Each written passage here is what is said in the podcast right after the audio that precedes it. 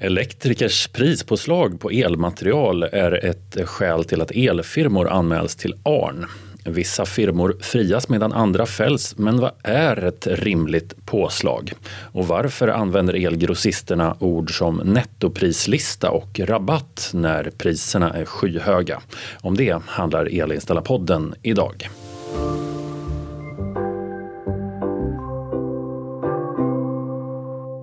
Du lyssnar på Elinstallarpodden, ett program från tidningen Elinstallatören. Jag heter Henrik Sannesson. Förra avsnittet handlade om att elmaterial kan vara långt mycket dyrare när elektrikern säljer det till kunden än om kunden köper det själv. Vi pratade om en elfirma som höjt sitt timpris för att kunna sänka påslagen på material och om en firma som hamnat på Allmänna reklamationsnämndens svarta lista efter att nämnden kritiserat höga påslag. En som ibland sitter med som ledamot i Allmänna reklamationsnämnden är Betty Ann Pettersson, entreprenadjurist på Installatörsföretagen. Välkommen till Elinstallarpodden. Tack så mycket. I eh, förra avsnittet om eh, timpriser tog vi upp ett ARN-fall med en elektriker som tagit 1100 kronor för en normkapsling som kunden hittade i en nätbutik för knappa 300 kronor. Elektrikern hamnade alltså på ARNs svarta lista eftersom nämnden tyckte att materialkostnaden var väldigt hög utan att firman motiverat det fullt ut. Det här blev ett av våra mest lyssnade avsnitt och artikeln om samma ämne har lästs av över 30 000 personer. Om vi börjar i den änden, varför tror du att det är så många som är intresserade av det här? Jag förstår att frågan engagerar. Eh, prissättningen är ju den viktigaste komponenten för företagens överlevnad. Sen har det ju tyvärr blivit så att eh, många företag i branschen blir misstrodda redan innan de fakturerar. Jag skulle tro att just hantverkares fakturor synas mer än någon annan bransch. Det är inte i många andra branscher som kunderna efterfrågar företagens inköpspriser till exempel. Sedan engagerar ju frågan kunderna också såklart. Eh, de är rädda att riskera att bli lurade och att få betala för mycket. Och vi som branschorganisation eh, kan ju inte säga åt våra medlemsföretag vad eller hur de ska ta betalt heller. Varför inte då? Eh, det är ju konkurrensrättsliga regler som sätter stopp för det helt enkelt. Eftersom det skulle hämma konkurrensen och sätta marknaden ur spel. ARN kan ju besluta väldigt olika i tvister. Dels det fallet som vi hade uppe i förra avsnittet. Men i ett annat fall som vi skrev om för ett par år sedan hade kunden kommit fram till att elfirmans påslag låg mellan 20 och 1400 procent. Men i det fallet fick firman rätt och Arn skrev att kunden inte påvisat att priset avvek väsentligen från vad firman betalat sin underleverantör. Varför blir det så olika resultat i Arn? Ja, vad som är ett skäligt påslag det måste bedömas i varje enskilt fall. Man måste titta på priset som en helhet, alltså både arbetstimmar och andra eventuella kostnader också. Många kunder stirrar sig blinda på materialpriserna isolerat. Men för att säga att ett pris är oskäligt så tittar man på helheten alltså. Men om man tar fallet som vi diskuterade i förra Elinstallarpodden. Den elektrikern hade tagit flera hundra procent i materialpåslag. Är det liksom okej? Okay? Man kan inte säga att det är oskäligt om inte helhetspriset skiljer sig omotiverat mycket från man säger, motsvarande tjänster som är sålda vid, vid samma tid och under samma förutsättningar. Företaget har kanske ett omotiverat lågt timpris som väger upp den här helheten. Så när man tittar på branschen är det ju inte några stora vinstmarginaler vi ser. Vilket det borde varit då om företagen hade gjort den typen av vinster på hela installationsarbetet. Utan ofta så handlar det i sådana här fall om en snedfördelning i prissättningen som, som kunde haft en bättre balans istället. Mm. Finns det fler faktorer som gör att ARN kan bedömas så pass olika i sådana här ärenden? Ja, en sak som är viktig för företagen att känna till är att det är företaget som måste visa, lämna in bevisning om att förhållandena kring priset är skäliga. Till exempel genom att priset inte skiljer sig från andra elektrikers priser på, på samma ort. Så hamnar man i ARN så behöver man specificera upp sina kostnader. Har man inte avtalat om något pris alls så behöver man ange hur många timmar man lagt på varje arbetsmoment och hur mycket material som gått åt samt då pris per timme och materialenhet. Man kan till exempel ta in en offert från en annan firma på samma arbete och material och under samma förutsättningar. Så ARN kan jämföra de här. Eller ta hjälp av någon annan sakkunnig att uttala sig om priset. Men företaget behöver inte redovisa sina inköpspriser om de inte vill, eh, för att visa skäligheten. Då. Utan ja, såvida man inte har avtalat om det med kunden och prissättningen därmed eh, vilar på det. Och ibland kan företagen behöva visa att motpartens prisjämförelse inte är korrekta också. Eh, kunden kanske misstagit sig och jämfört ett annat material än det som företaget använt. En del företag missar att skicka in sådan här bevisning. Och det kan i vissa fall leda till att det förlorar i bara på grund av det. Mm. Om man som kund köper material själv, då betalar man ju ett påslag till affären. Ingen ifrågasätter det, trots att det rör sig om minst 100, men i många fall flera hundra procent i påslag.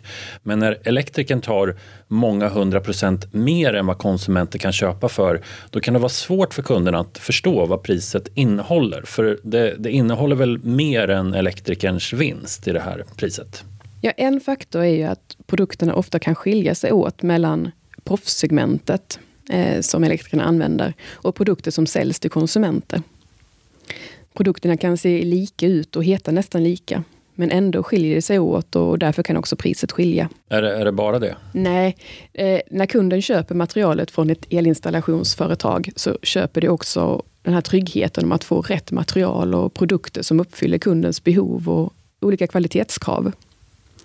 En annan komponent av priset är ju att företaget står för eventuella produktgarantier och har ett ansvar för installationen i tio år efter köpet. Okej, okay. de här sakerna låter ju väldigt rimliga men i caset i förra avsnittet då hade företaget sagt till Arne att materialpriset behövde vara högre för att elektrikern valde alla produkter genom att använda sin kompetens. När jag hörde det så tänkte jag spontant att kompetensen den betalar man väl för via timpriset. Ja, som företagare så gäller det att man är tydlig och transparent i sin prissättning. Och när man inte är tydlig så ökar riskerna för att hamna i tvister. Ett skäl till att många konsumenter känner sig lurade är att elinstallatörer ofta använder grossisternas så kallade nettoprislistor. Netto är ju en ekonomisk term som betyder att ett avdrag har gjorts från priset. Men de här prislistorna innehåller i själva verket höga påslag. Varför används nettoprislistor? Det ska vi prata om efter det här.